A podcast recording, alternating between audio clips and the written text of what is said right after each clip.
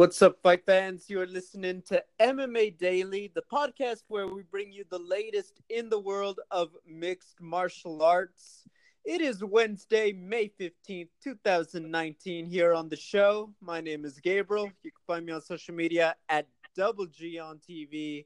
And I'm joined by the always prepared Natalie Zamudio. Oh man, the pressure's on. I hope I'm prepared enough. Hi, how are you, man? Happy Wednesday. I am good. Okay, so I had a busy weekend and it was just killer on trying to keep up with fights. It was nearly impossible.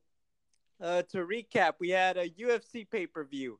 We had a very stacked card in Bellator. PFL got kicked off, and if that wasn't enough, you also had a little Combate America st- crammed in there. So we have a ton, and I mean a ton to cover on the show. Uh, Natalie, first off, hi, how are you? Do you feel ready? I'm ready. Yeah, we have a lot. Actually, because of Saturday being so so packed, I forgot already. I don't know how I forgot. I already forgot about PFL, which is wrong because that was actually a really really fun card. Um, yep. But yeah, I'm ready. Let's hit it. Yeah, so to let fans know, because there's so many fights and we're not Ariel Helwani who can afford to do this for five hours in one day, the way it'll work, because there's so many, is that we're going to discuss the main event and the bigger points together like usual. But me and Natalie will alternate. That way, you're not getting two takes per the fights. That way, the show moves along just fine for you guys. And obviously, you'll see, uh, you know, how it works for everything for today's show. But let's get it started with the big one coming out of Saturday UFC 237 from Brazil. Rose Namajunas, Jessica Andrade. Natalie, just take it away. Wow, what a fight. I mean, Rose was killing it. She was outclassing Andrade all through round one. It looked like she was doing the same in round two. I will say those leg kicks from Andrade were going to start adding up. And, you know, Rose was showing some excellent footwork, especially moving backwards. I wondered by round two if she was going to be able to keep it up, you know, through through three more rounds. We'll never know.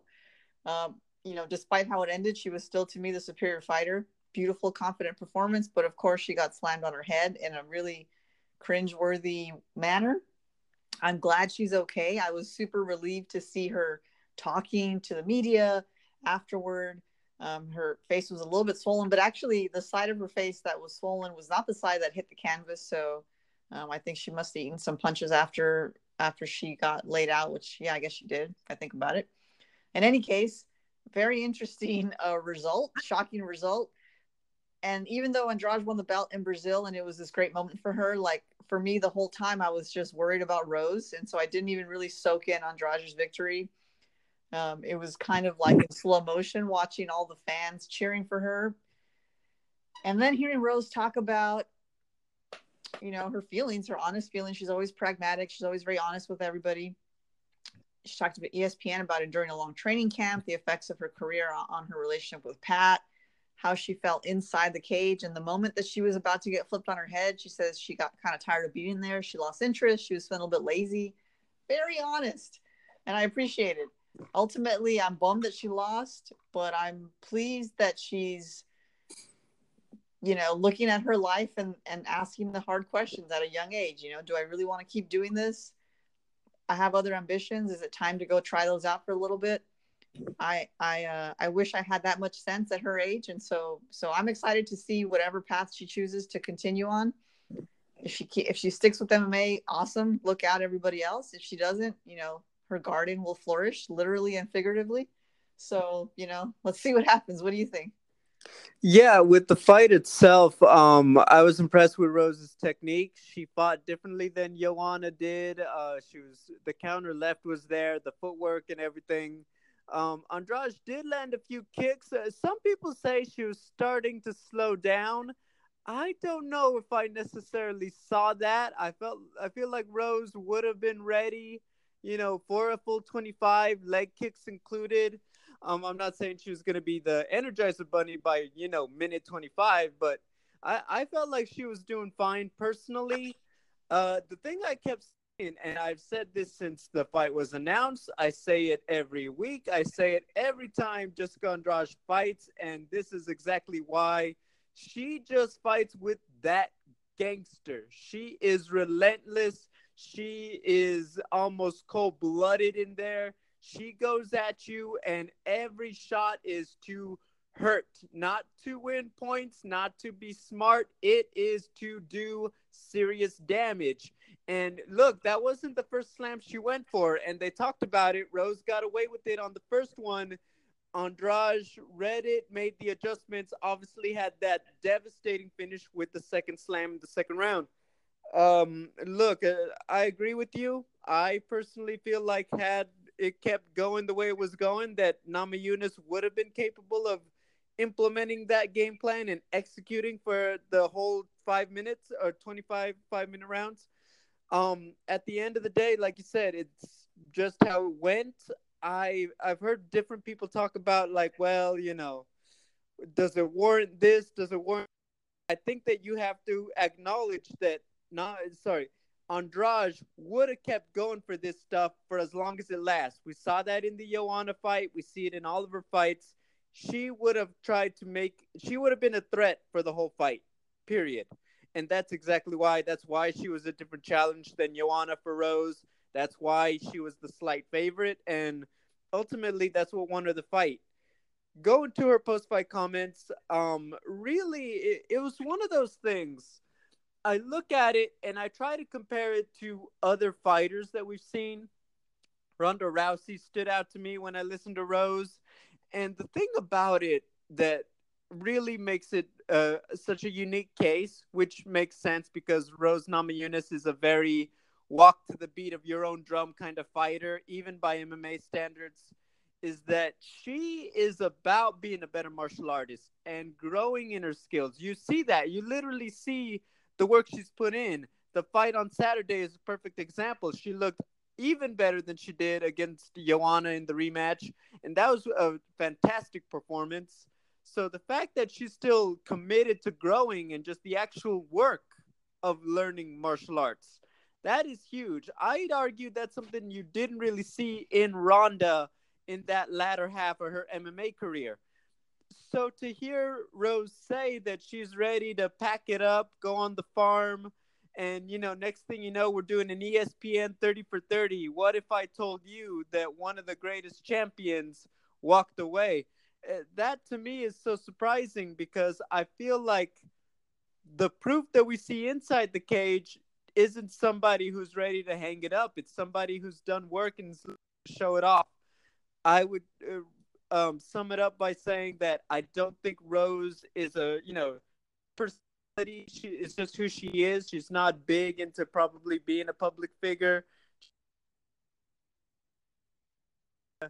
Many people as often. Not to say she doesn't want to be around people, but just it's a lot to have everybody want to take your time, almost maybe feel obligated to give people your time because you know you're UFC champion, you're this and that, strawweight division rankings, uh, social media following, uh, um, sponsors. They call you a role model. I just don't think that's something that she's really comfortable in. I think she's someone who just likes the real quiet life, and that's okay. It just makes it, you know, when you're in a big, visible position like she is in UFC, you know, there's some things, uh, almost compromises or some decisions you have to make that aren't always easy. Let me toss it back to you. They are talking about who's next. Obviously, some people say a rematch, which isn't completely crazy. Joanna Jędrzejczyk is out there. There is the winner, Tatiana and Nina Ansaroff. There is Michelle Waterson. What do you think is next for this strawweight title? So, should Rose be so inclined, if she wants a rematch, I don't think it's crazy at all to give it to her. We just went over how she was beating her and and looked so good on her feet, on the feet, and uh, you know you, you guarantee she won't make that same mistake uh, of holding on to the arm as she did uh, on Saturday. So I am 100% uh, on board with if Rose wants it, give her the rematch. But then we have to ask about timing. So Rose could very well want the rematch, but maybe not for, you know, another year or so. And then in which case, okay, well, fine. If she ever comes back or when she comes back. I think that should still be there for her. As for who else, if not Rose, I don't think Joanna. Um, where is she on the rankings? I should have had this already pulled up, but I don't. I don't know where she sits right now. I mean, I think she's still top five. That she had that loss against Valentina at lightweight. yeah, she's which yeah, she's number three behind Rose and Tatiana. Um, I bet she's chomping at the bit, right? Because she she beat Andrade, and she's probably thinking, "I'm not seeing much much of a different fighter than I saw then." She has great takedown defense. She's um, you know, she has like like just the muscle that she's put on. I think out outweighs what Rose has as far as you know muscle structure. So in that sense, that's super helpful to just to be stronger in there. But I kind of don't want to see that. Um, let's see. Tatiana fights Nina when? Like very soon, right? uh, next, Next month. month. Yeah. And I guess that Andrade is not hurt. She's probably ready to go right away. So sure, man. If if Jędrzejczyk is ready to go, okay, fine. But I would rather just wait for Tatiana, Nina, or if Michelle Waterson wants to wants to get in there, I definitely want to see her get a shot at the belt. I think she has an okay chance. She's got she's got great um, takedown defense too, and and they're they're similarly built. You know, a little bit shorter, a little bit stockier. Could be interesting. What do you think? I mean, to me, if uh, this is one of those things where it's very clear that the UFC wants a Michelle Waterson title fight. They brought her to Brazil. Ironically, you know, I was at an event on Saturday when the card was going on, and I was uh, Tatiana Suarez was I there. know I saw that. I, yeah, we could talk. Um, I'm saving that one for a little closer to her fight, the conversation we had. But a little, you know, I'll, I'll be honest. I found it a little surprising that you know UFC wasn't talking about, you know, and uh, I know she may be training for the fight and all that, but you know, why don't you bring Tatiana to Brazil to watch the fight? You know, that's another. People see it, and people are, I would say, more excited for the actual fight between Tatiana and Jessica than they are for the actual fight between Michelle and Jessica. Not that Michelle isn't a very popular fighter, and I'd argue more popular than Tatiana, but fans also know what the fight could look like. So that to me, I find it, you know, a little indicative that they see Michelle's star power being the bigger sell. Um, that being said, I personally feel like if Tatiana beats Nina or vice versa, that that they have proven they are the top strawweight right now. Yeah. Not that Michelle isn't on a good run, but I think people feel a little wishy-washy about her opponents. Courtney Casey, no, or what was it? It might be Amanda Cooper. I'm sorry. I know I always mix those two up. I'm sorry. But I know Michelle has a win over one of them. Then she had the Felice Herrig and Karolina. Felice, I think people, you know, I personally feel like her last performance haven't shown it, but I think that she was coming off the loss to Karolina, then lost to Michelle. Karolina was coming off the knockout loss to Jessica, and then, you know, Michelle. So she hasn't been fighting women at, you know, who are just really at, you know, on a nice run. Tatiana, I feel, has been. Nina Ansaroff has been shocking a lot of impressive opponents. And so that's what makes their fight, I guess, I, it makes me more excited. I feel like they're the ones really hitting their stride.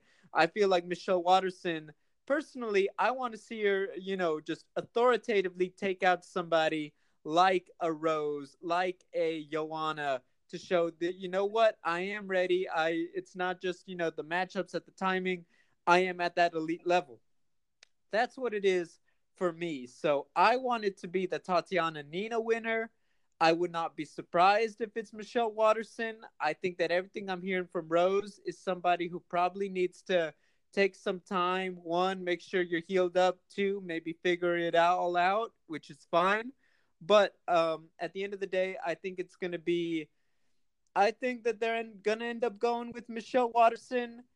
Tatiana or Nina fights Joanna uh, as the odd one out, and the winner of that one gets the next shot. And then we'll see where Rose is at at that time. That's my prediction. All right, let's see what happens. Yes. so like I said, we're going to be alternating discussion and analysis. The next one, though, I'll admit is you know we're both going to have a take on the second part of the news. But Natalie, you take it away. What was your analysis of Jose Aldo versus Alexander Volkanovski? Well, Volkanovski surprised me. He he simply outworked Aldo. It's not the fight I expected, especially with Aldo looking as he did against Stephens and Moicano. But Alex had a killer game plan, man, and he executed it perfectly from the start. Alex came out with like this stuttering, like jittery, these jittery feints and footwork. He touched Aldo Aldo's inner thigh nonstop. Aldo got going towards the end of round one, but then he never got any further than that. As rounds two and three was by, you know, he launched like one or two big shots uh, initially I thought that his his body shot that he he threw like two body shots. I thought they landed, but looking back, it was like a hit. It hit Alex's elbow. You know, Alex stayed the course, man. He was constantly touching Aldo, whether they're in the center of the octagon or against the cage. It was a great showing for Alex. I think he put on a great performance. However, I also don't think it's a huge setback for Aldo. He dropped down from number the number one slot to number three to me, he's still in top form. I think he'll look back at the fight, make his adjustments, most of them probably being mental, come back strong. I think he's still in the race. I agree with you. Uh, I don't really, I wouldn't have anything really to add on that. My question now, they obviously announced the news. Frankie Edgar will be the next challenger for Max Holloway on July 27th, UFC 240, Edmonton, Canada. Volkanovski gets this big victory. Um, he did what you know. I like. I agreed with you. He shocked Jose Aldo, which in any other scenario, how can you not get a title shot? Which leads to this awkward kind of thing. Does he take another fight, waiting for the winner of Frankie and Max, or does he just?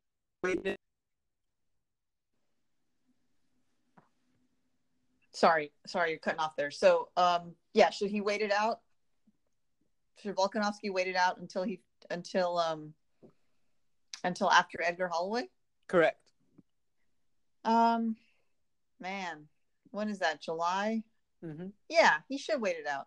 Um, you know, when did he last fight? I don't remember, but I think he should wait it out. Let's see what happens. I don't think I think everyone learned from Frankie Edgar being a being a, a loyal company man, being a tough guy, and and taking the Ortega fight when he didn't have to, and it you know blew up in his face, sort of right? Because he ended up getting his title shot ultimately anyway.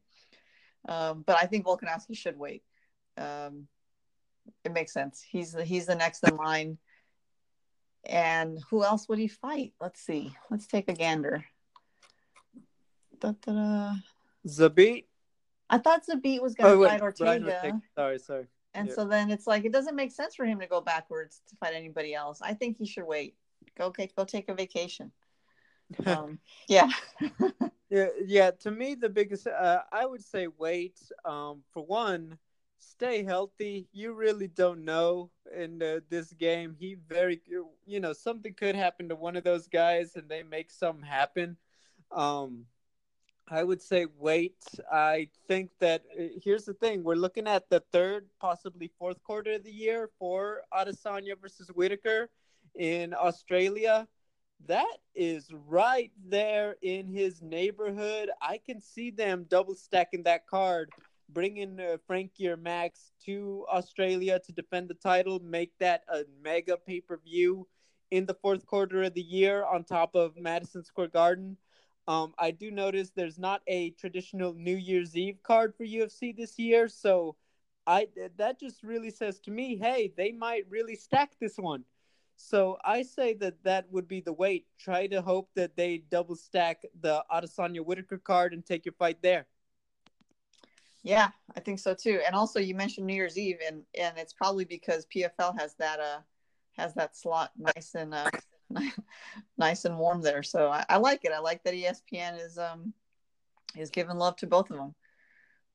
Well, I mean, I personally thought it worked out great this last year. PFL had the actual New Year's Eve, but Saturday before was UFC, and I was like, "Yo, this kind of worked out. It's nice. We got so much MMA that night." So, you know, I wouldn't go against it, but I think the UFC they're essentially looking at their venues and they're like, well, with our schedule, can we actually do it? Because they always do two pay per views in December, which is crazy to me. You know, I mean, July they're doing it too, but yeah, so you're looking at that kind of situation. But moving on uh, to the next one, obviously Volkanovski. We'll wait and see what happens. I agree. Anyone else would be a step back. The next fight to talk about: Jared Cannonier versus Anderson Silva. This one, one round. Jared was landing that inside leg kick. Clearly, that was part of his game plan. Anderson, very patient, had a couple shots himself tried to go for a few unorthodox strikes, but by now everyone's seen the clip or heard about what happened. Jared lands just that perfect chin to the inside of the knee, clearly injures Anderson's leg.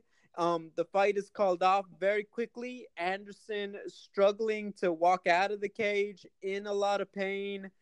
Um, the way I saw this, 44 years of age, I know Anderson has not historically taken a ton of damage in his career.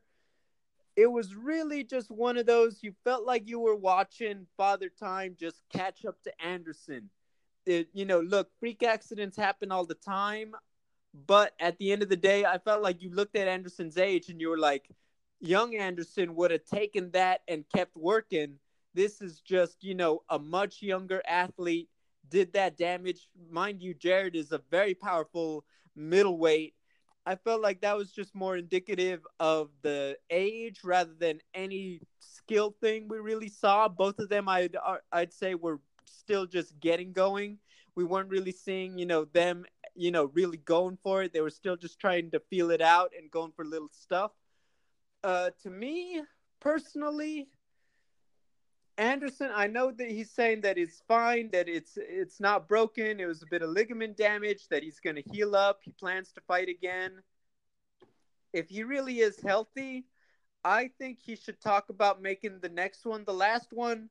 I know he was talking about a contract extension, anything else like that, etc. I feel like this is proof that you are really rolling the dice every time out. And I know Anderson loves the fight game. The fight game has loved Anderson. You know, sporting figure in Brazil, etc. I really do see that and acknowledge that. I just simply feel like as much as I love watching him compete and I know he loves competing, this is just more of a sign that we don't want to throw him out there when he can't do it. We don't want to see him compromised out there every night just fighting out his contract. If he is healthy and he wants to try one more, I'm all for it. But we got to just, it's to give him that send off if that's what he really wants. Give him a career finale. But I don't, I felt like this was a sign that prolonging it, even though he hasn't looked too bad in his last fights, it would just be a bad idea. And it hurts to say that about a guy that I really respect and really love watching in Anderson Silva, but that's just where I'm at. Yeah, I think I think yeah, of course first I love Anderson Silva. All of MMA loves Anderson Silva, you know. He's a legend. He loves fighting. It brings him joy to fight, and so I want him I just want the man to be happy. But it's hard it's hard indeed to watch him get injured. I think we're all forever traumatized by that leg break against Weidman. And so when when Anderson fell on Saturday holding his knee, at least in my house, it got very quiet. We're just waiting to see if he's going to be okay or not. So if he comes back, which which I am okay with, if he heals up, you know, I'm, I I would love to see him again in good form, as you say. You know, we only we only want to see him looking. We don't want to see him like you know a cornered uh, a cornered animal. So if he comes back, I want him to be healthy and good form. And really, I think the key would be to put him against a, a proper opponent, someone that he can have fun with, that's not trying to make a name off of defeating Anderson Silva. But then I think, you know, off the top of my head, I can't actually think of who qualifies as a fun fight in the middleweight division. It may not exist, but if it does, then then that would be a nice way to to let Anderson, you know, just enjoy his time in the cage. No, I agree with you, and you know that's going to be another one. I I predict we'll probably see him in the late third, early fourth quarter of the year. I think that uh, UFC has one more stop in Brazil um, for you know to round out the calendar. Moving on, we will go back to UFC in a bit, but Natalie, take it away. Michael Chandler versus Patricio Pitbull, Bellator 221 in Chicago. Oh my God, there was way too much to watch, and like the apps were not cooperating with me. This is a very frustrating Saturday but also very enjoyable because there was a lot of of dramatic wins or a lot of finishes in uh, on both sides. So animosity between these two guys, Chandler Pitbull, was very real.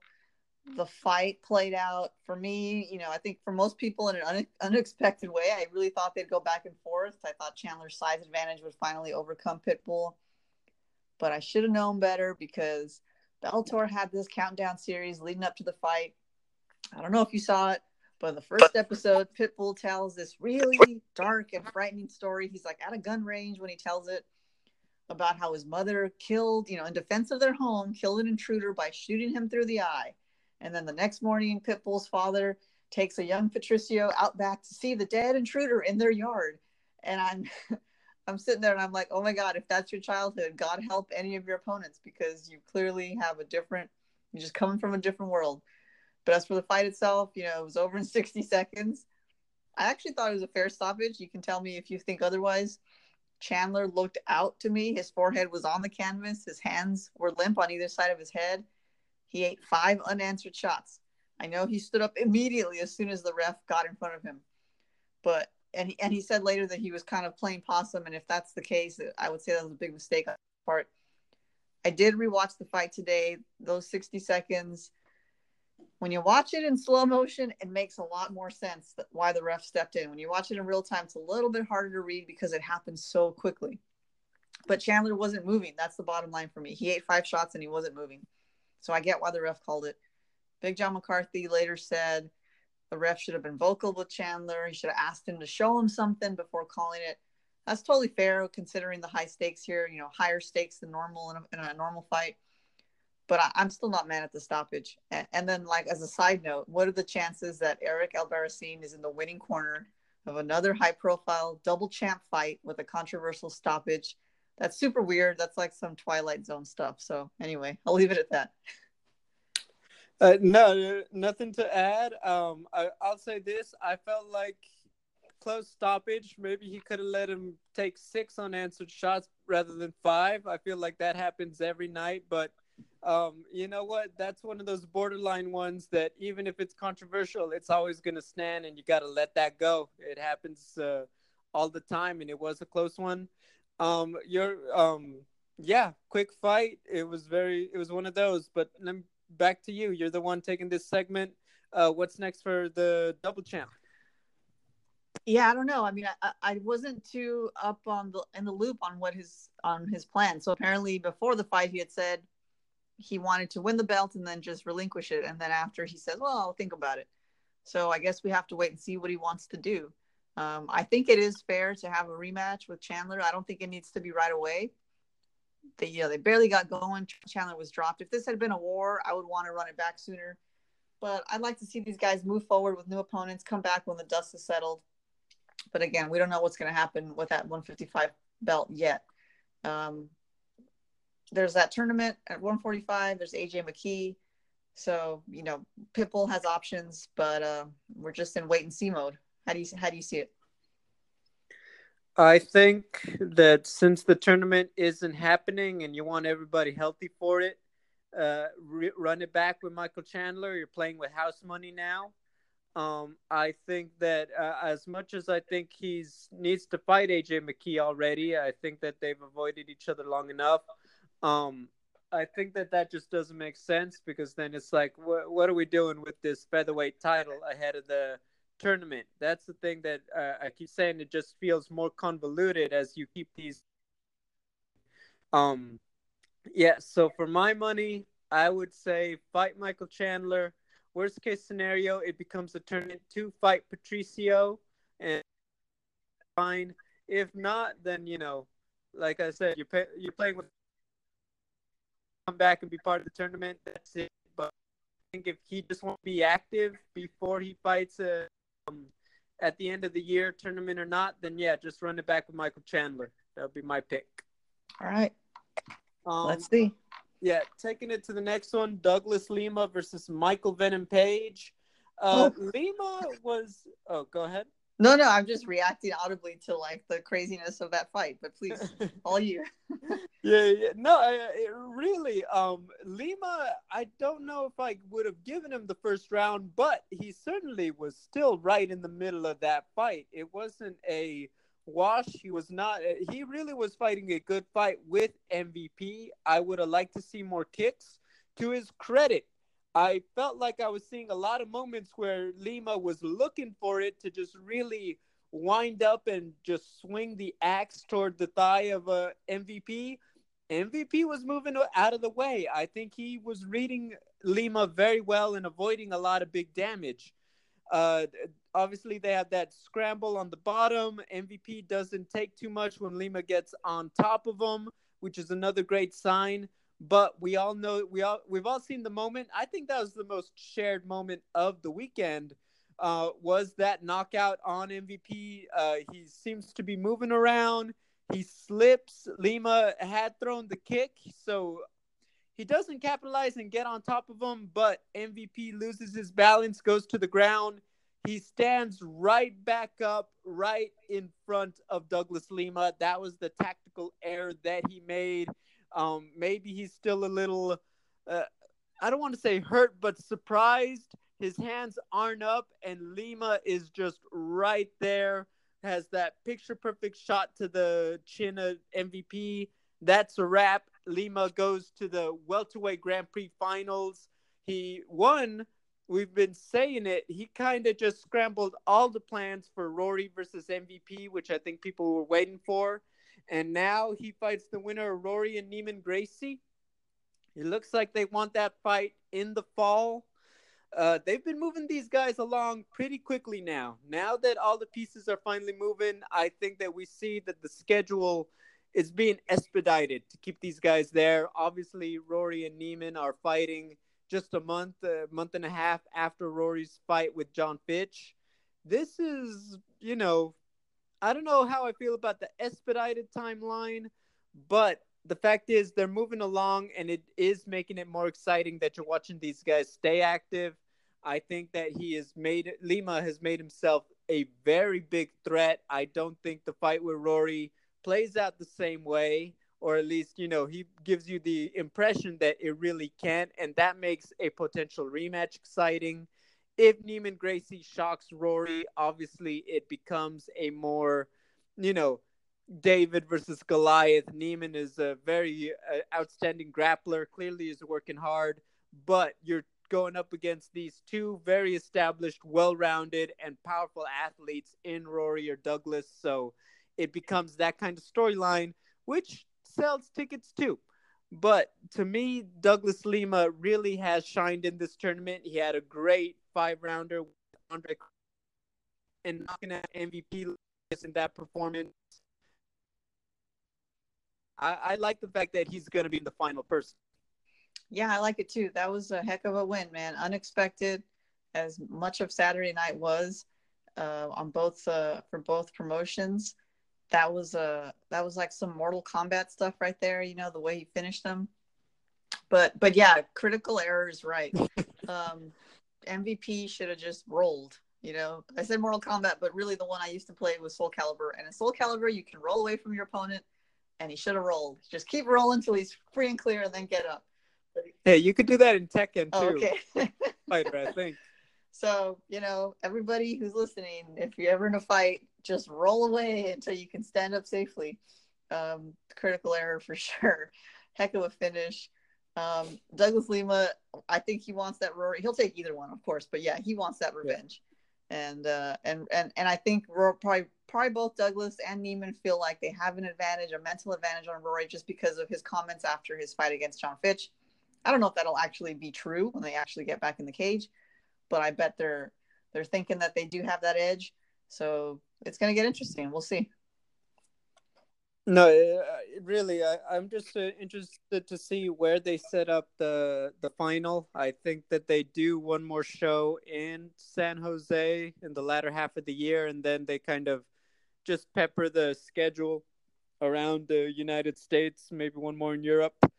So that's what I'm really waiting on, but I think that's their plan right now. Yeah, all right. Mo- moving on, we had a very big weekend. Like I said, I mean, just the whole week. I know uh, in our notes, you know, from Saturday's action, but from PFL to UFC to Bellator, just anything else you want to touch on before we go into our news? Yeah, I guess uh, Kayla Harrison. I mean, good, solid win.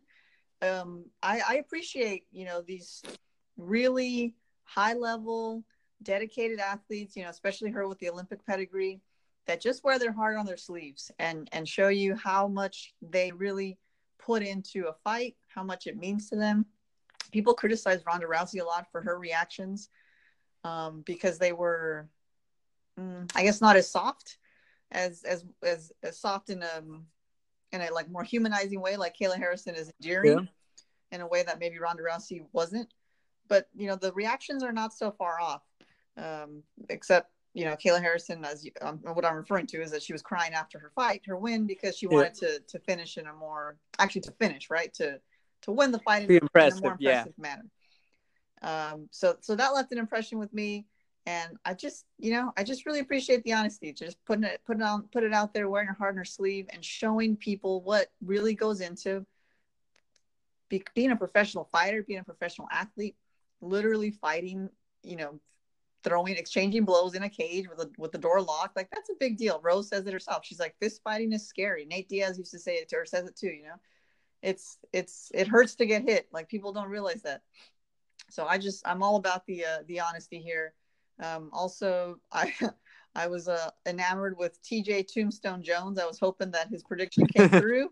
Not so, but you know, I, I like uh, I like that Bellator because of their signing of Jake Hager and giving him fair competition, right? People who are on his same level as far as wins and losses. Because of that, we get to see these very interesting characters on a big stage on main cards for Bellator fights, like like J.W. Kaiser and now TJ TJ Tombstone Jones. So that just uh, that just makes me smile. What about you?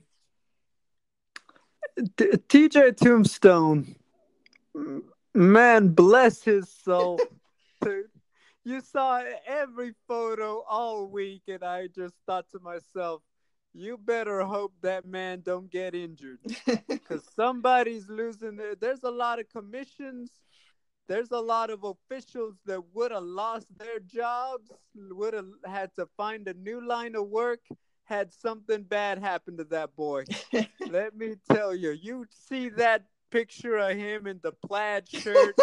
Um look some people they're trying to, you know, they got their scruff going. He just wasn't shaving.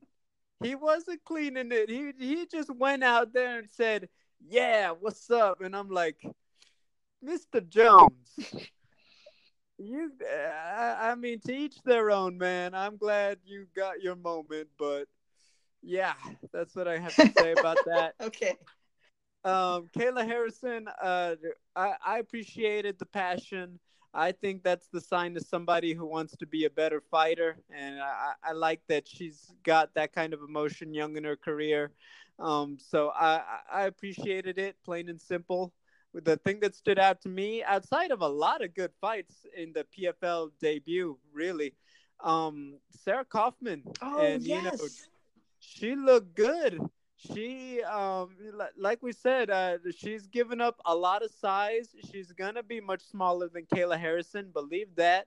But um this isn't a slam dunk on night one. There it's not and that's what you you want. You don't want it to be the kayla harrison show. You don't want the drama taken out of it on night one. I like that and i think that was my biggest takeaway is that hey don't be surprised if it's not just a landslide victory from the get go. So I like that. That says a lot of positive things to me and uh, on that one. So that stood out, and a lot of the guys performed well too. So that really was it for PFL. And then in terms of the whole card, you had a lot of guys look good in Bellator. The the people they wanted to win won from Hager to AJ. Um, I don't know. MVP was the only one. I what stood out to me was uh, Lima went on Ariel Helwani's show and said that 50 Cent wasn't really that nice. said I think he wanted MVP to win, and I felt you know it, it, it was a little disappointing. And I was like, you know what? I bet it was. That sucks, but uh yeah, you know, so that was the comedy. And then from UFC, the fact that the Brazilians really had a bad night. Jessica Andrade really saved the show for everybody. But um, this is a sign of the times. You know, Jose Aldo, Anderson, two legends, living legends, having that kind of disappointing night. And really just, it was a trend. You know, it is what it is that the sport has phases and – you know these guys who really have uh, done and performed so much and done so well it really wasn't their night. And that was a uh, you know that's just the way the fight game goes sometimes. Yeah i mean yeah like what was the card? It was new zealand or australia where mark hunt lost tai tuivasa lost tyson pedro lost and it was just like oh my god sometimes being at home doesn't pay off I mean, I'll just say this: they sold a lot of alcohol after the fight, for sure. I'm sure a lot of wet shoes. Yeah. Yeah, exactly. Like, don't don't worry, guys, we got you. We're gonna forget all about this in a few minutes. Yep. Yeah, but that that's just the night. But look, we still got a lot to talk about, Natalie. I need you to get excited. I'm ready, man. Tony Ferguson, Cowboy Cerrone, UFC 238 in one month. Talk to me dude, this is a killer matchup. So so many variables. Can Cerrone keep his dad warrior mentality going? You know, is Ferguson in a solid headspace to actually fight again at this at this juncture? And then skills wise, who has the advantage? Honestly, man, I don't know because you isolate Cerrone's assets and they're super strong, right? But you can do the same for Ferguson. If we dig deeper, I say Cerrone probably has better stand up because I think he's I mean, I say it a lot and then I don't know, but I, I'm going to stay with he does. I think he has better stand up. His jujitsu is really good. Ferguson has wrestling and jujitsu. Ultimately, for me, they're both wild men. So it's yep. just, it comes down to who is willing to be more savage on that night, who can like disengage from their soul and go full beast mode. That's the winning ingredient for me. I'm already terrified because there's going to be a lot of blood, but we'll see. What do you think? Uh, uh, first off, if it's both men, you know, on their game, like but like the top of their game, this is fight of the year written all over it. Ferguson doesn't go away easy. Cowboy lately doesn't go away easy. Um, the idea of both of them, whether it's scrambling on the ground or what I think we all want, them just getting after it on the feet, it's just, you know, whoa, I love it the thing I said most about this fight is that all year we've been talking about, well, if this person wins, where does this leave XYZ? This fight gets rid of all of that. Cowboy could have waited for the winner of Khabib and Dustin. Ferguson, you know, he could have taken an easier guy and make his argument again. He's still on that 11 fight win streak, mind you. They are taking this fight. Tony, he is. Uh, this comes together rather quickly think about it. He doesn't have time to put a full serious training camp. He's kind of jumping right in uh, into camp in one month. Cowboy barely fought. What was it last week? Yeah, against uh, Iaquinta. I mean, both of these guys. This is like you said. This is why they are fighters. Martial artists, yes, but these guys. This is what they do. This is their passion. That's why this fight is coming together. I love it. Um, on a tactical side, I think if you're Cowboy, there may never be a better time to get Tony Ferguson. He's been out a long time again. Not an injury, but we do know that he might have had his some distractions going on in his personal life, and I do hope those are sorted out. But the fact is, are we still getting the Tony Ferguson who fought like a savage against Anthony Pettis, who shut down Kevin Lee, who just kept taking out guy after guy to get the get to the interim title. Is he going to be that guy? That guy is gonna go to war with Donald Cerrone. Anything less, I just have a hard time seeing Cowboy miss a step right now. I think he's got all the confidence. I think he's got everything going. And uh, mind you, the winner of this one, they need to be in Saudi, you know, the UAE. They need to be in Saudi Arabia when Khabib and Dustin fight because that needs to be the monster waiting in the wings. If you ask me, that's going to make it more exciting for the end of the year. Yeah, that's all I got. I feel like that's all I need to say. That's all you need to say, man. Let's just fucking, excuse me. Let's just get to the fight already. I mean, you can say it. It's all good. I didn't know. What are the rules? I don't know. I never asked. I should have asked if you can say bad words or not. I mean, I don't stop people. You be who you are. okay. I got one more encore news. Anthony Pettis, Nate Diaz in Anaheim. We are going to see it in our backyard, relatively speaking. Uh, talk to me about this one. I will tell you this: I feel like a big dork for not knowing there was major beef between these two guys. Uh, but even without beef, this fight would be awesome. You add the beef. How many times can I say beef? But you add the beef, and now we have not just a thrilling fight, but an exciting lead up because you know there's going to be some amazing trash talk uh, leading up to this and press conferences, interviews, and whatnot. So I'm excited for, for, both for the war of words and the war of fists. And uh, you know, Pettis is a gentleman, but he told Ariel Helwani he's also a man. He says, so don't expect me to just sit silently by with Diaz while Diaz uh, hurls some insults. But as for the actual fight, I'm sure we'll break it down when we when we get there. But but quickly, I think Pettis, I think he's too well rounded. He's coming off the Wonder Boy knockout. His confidence is to the moon. I think he finishes Nate without issue, but we'll see. You know, for for for Nate coming off a layoff, I don't think that really matters. It, it, it would matter for other fighters, but for him, I don't think it does. He's always in shape, and he's just naturally a scrapper. He naturally wants to fight, so that's that instinct is going to take over. But I think Anthony Pettis is just is just the better MMA fighter. I mean, if we're being honest, doesn't ever, doesn't Nate Diaz have beef with everybody who's not his brother? Probably, yeah. I mean, oh, oh, Gil, Gilbert Melendez and Jake Shields, they cool with him yeah. too. But you know, I mean, everybody, it's like he got something to say about it, literally everybody. everybody. I'm pretty sure he would start beef with Daniel Cormier if they met. Uh, you know, but that's uh, look, that's who this guy is, and that's kind of how he fights. That's how him and his brother that's who they are, and that's why fans love them, hate them. They tune in because they know that they fight that way. Uh, in terms of the fight, yes, uh, you get excited about Nate Diaz, the fighter, and his skills against a gamer like Anthony Pettis. Three years since the fight with Conor. And that to me is like, look, I'm not saying he just been sitting around eating burgers and you know, maybe re- enjoying some stuff recreationally, if you get what I mean.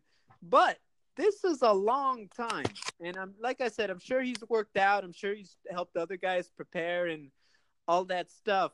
But I just have a very hard time saying, you know, Nate Diaz is going to come back and be that dude again. You know, uh, Anthony Pettis, I think he's um, Eh, he looked good at 170. I think that he's only had time to really work out and put on muscle, just change his body to fight more optimally at welterweight. That all bodes well for him as well. So to me, I, I agree with you. I think Anthony Pettis has a lot of advantages going into this one. I will say this the Diaz brothers are those guys you can't really underestimate their toughness if there's a guy who's going to come in after three years and just throw it all on it, you know, turn everything upside down, it would be a guy like a Nate. Um, but look, he has an uphill battle there. The fight is, well, relatively speaking, there is some time, so he can put in a full camp. But this is about how much work has Nate Diaz honestly been putting in in this layoff. And I think that we're really going to see that because Anthony Pettis isn't a guy – who you're going to just dominate. He's the guy who's going to stay with you for the whole 15 minutes. And that's what makes it very fun, also. Yeah. I mean, this was the one, one of those fights where it didn't even, you know, didn't even dream it up. But as soon as they tell us it's happening, it's like, oh man, it's a dream fight. So let's go. to me, it's the fact that it come out, it came out of nowhere. Yeah. I mean, if you're talking about Nate Diaz coming back, oh, it's Conor. You know, that's everyone's mindset. So, not that Anthony Pettis isn't a great fight, but it's like, really that one it's, i mean yeah. okay that's cool you know uh, look once again you know i hope this is a good sign i i think it could be a sign that maybe nate Maybe he just wants one more for the sake of having one more. Maybe it's not a long term return. We don't know. I'm sure he will be, you know, uh, characteristically vague about it when we see him, but I do believe that that's probably what's going to happen. Hmm. All right. Moving on, we do have a great fight from Rochester, New York. It is Rafael Dos Anjos against Kevin Lee. I'm sorry, I'm out of breath. um, yeah, but look, a welterweight clash. Kevin Lee making his welterweight debut. RDA looking to really stop the trend and finally get back in the win column. Natalie, what are your thoughts? So RDA is facing another tough wrestler, and he's already lost to two tough wrestlers in as many fights. I think Kevin Lee is going to be looking to make a statement at 170, and I think he's going to find it, uh, find success, I should say, against RDA. When Dos Anjos beat Robbie Lawler, everyone was really impressed with him. But after seeing Lawler against Ben Askren, and even though he lost, he before you know the choke, he was mm-hmm. ragdolling the heck out of him. So it's clear to me that Lawler just wasn't ready to be back in the cage in 2017, and and so RDA's performance against him, I don't think should really count that much. I can't wait to see how big Kevin Lee looks at 170. He's probably so happy to be at full capacity. We get to see all his bag of tricks. He's got a five and a half inch reach advantage. I think they're about the same on height. Maybe maybe Kevin Lee has one inch on him but that reach advantage will be significant. I actually think he's going to knock out RDA. So, what do you think? you know what? Uh, look, uh, a lot of good stuff there. I think to me the biggest thing is uh, RDA. People forget that he was he was competing with Kamaru Usman. Kamaru just was the far better fighter on that night, but RDA did not look you know the stereotypical old slow etc etc i that was literally just kamaru being the bigger stronger athlete um, and doing work uh, kevin lee uh, i know we've talked about he's a guy going who should move up to 170 for a long time the reach is there i don't think he is drastically that much taller than rda which I, I, think bodes well because RDA, I would argue, has the more multifaceted attack. I think that Kevin Lee is a guy, for example, some guys go to their wrestling if the striking isn't working.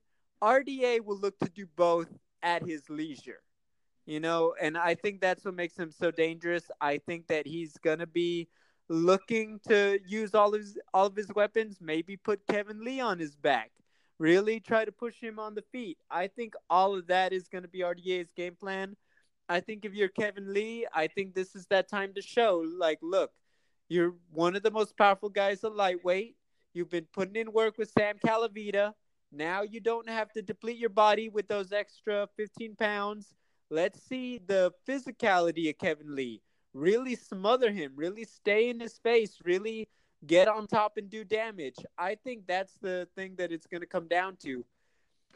I like RDA. I think he's a tough guy. I think he, a lot of people don't. He's beaten for whatever reason, but I think that this is a much tougher fight than it talking about. I think it could be very competitive. Ultimately, I think that the wrestling and size is going to get the job done for Kevin Lee. I think that at the end he's just a little bit bigger. And uh, I think that he's going to just smother RDA, if anything, replicate the Colby Covington game plan. Just stay in his face against the fence and the clinch, smother him, maybe get on top, and just nice, steady, consistent ground to pound gets the job done against RDA. All right. Well, we both got Kevin Lee, but in drastically different ways. So hopefully, uh, hopefully I'm gonna say hopefully we see my my version just because it's more exciting, but I think we'll probably see your version. I mean, uh, can I point something out? Yes. I was the one who said it's gonna be a big knockout for Jessica Andrade, didn't I? Or I, I had Jessica Andrade winning, and it was like when you watch the Rose fight happening, and then my girl Jessica comes through for me.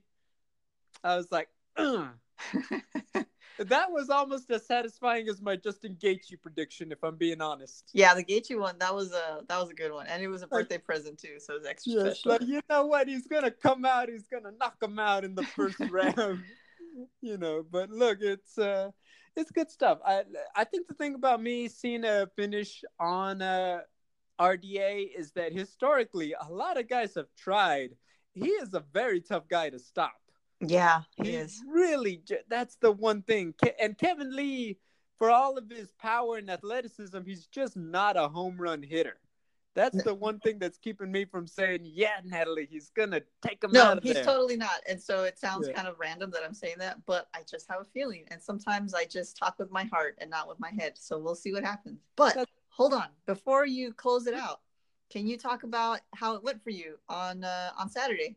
Yes, yes. So it was a awesome evening. So it was back in my old uh, town, hometown of Riverside. I lived there for a few years, so it was really crazy. Um, in terms of an experience, the venue, the gym, was actually like maybe six minutes from the house I used to live at. Wow. So it was really weird because it's like you get on the street and you like, I literally look down and I'm like, man, like imagine if you still lived here, like you could almost ride your bike to the venue, the venue work. Like for real, legit. It it was like a five minute drive, and that really added a bit of nostalgia. It was a weird feeling. Yeah. Um, I get the I get started. I'm there early. I'm kicking it. I recognize this, uh, you know, athletic, you know, seeming, you know, lovely woman there sitting there, and I realize like, yo, that's Tatiana Suarez. You oh know, man. very cool. I will have us talk about my interview with her ahead of the fight with Nina coming up in a few weeks. So be on the lookout for that. We do interviews and I'm looking to have us re implement them on the show. But look, she was lovely and getting to talk to her about literally the strawweight title fight coming up and everything else was just awesome. And it's a great way to kick it off. The fights were great. Um, a lot of youth fights. So I got to meet a lot of the young champions of tomorrow. These kids really pumped up. You okay? Here's the thing. Imagine so you know when you watch UFC Yeah. and they walk out to the cage and they have the checkpoint and they hug their coach, they hug hug their corner man. Now imagine all these kids under five foot doing that and some of them four feet. But we had this young 16 year old um, women's cha- uh, junior girls pankration champion, and she's uh, going out there and she's like the head coach, lead corner man for this her 14 year old uh training partner and she's like hugging him she's patting him on the back she's um telling him you know whatever last words of advice and coaching before he walks into the cage and i'm like this is something else. You true. have yeah. to see it to believe it. I felt weird like taking a video because they're not adults but i wanted to because it's like yeah you don't see that every day. But look these young kids were all great. The um i want to shout out ed the promoter the um owner of usko in riverside. They literally gave me free reign to do everything I want to thank Matt, the commentator, who was fantastic, worked well with me and let me do my thing and shared the microphone. I want to thank everybody who was a part of it. There were adult fights, so you also got that intensity and you got to see a lot of, you know, serious damage too to close out the night. So it was really awesome. I want to thank everybody involved. I'm always, you know, adding more projects and just look, you, you guys see me all the time. I'm always looking to add more. I'm always looking for the next one. And you guys are going to be seeing some exciting stuff relatively soon. I don't want to announce it just yet, but you'll be one of the first to know, Natalie. Oh, okay, man. I can't wait. All right. Well, congrats. And hopefully, yeah, I mean, well, not hopefully, but you'll have more of these to come. And yeah, I can't wait for the news. All right. Uh, yep. But for now, guys, we have a very busy week. We have another one next week. It'll be UFC Stockholm, Anthony Smith, Alexander Gustafsson. That one's going to be some, you know, good leather being thrown. Until then, Natalie, where can fans find you on social media? I am on Twitter and uh, Instagram at Zamutiarama5 on Twitter, Zamutiarama on Instagram. The old website is thestraightpunch.com. And uh, you can also, I've been writing for for Sherdog, and so you can see some of my stuff there as well. So yeah, anywhere uh, anywhere I am, you can check me out. Awesome. guys, definitely give her a follow. You guys know you can find me at Double G on TV. Just spell out the word double, and we'll be back next week.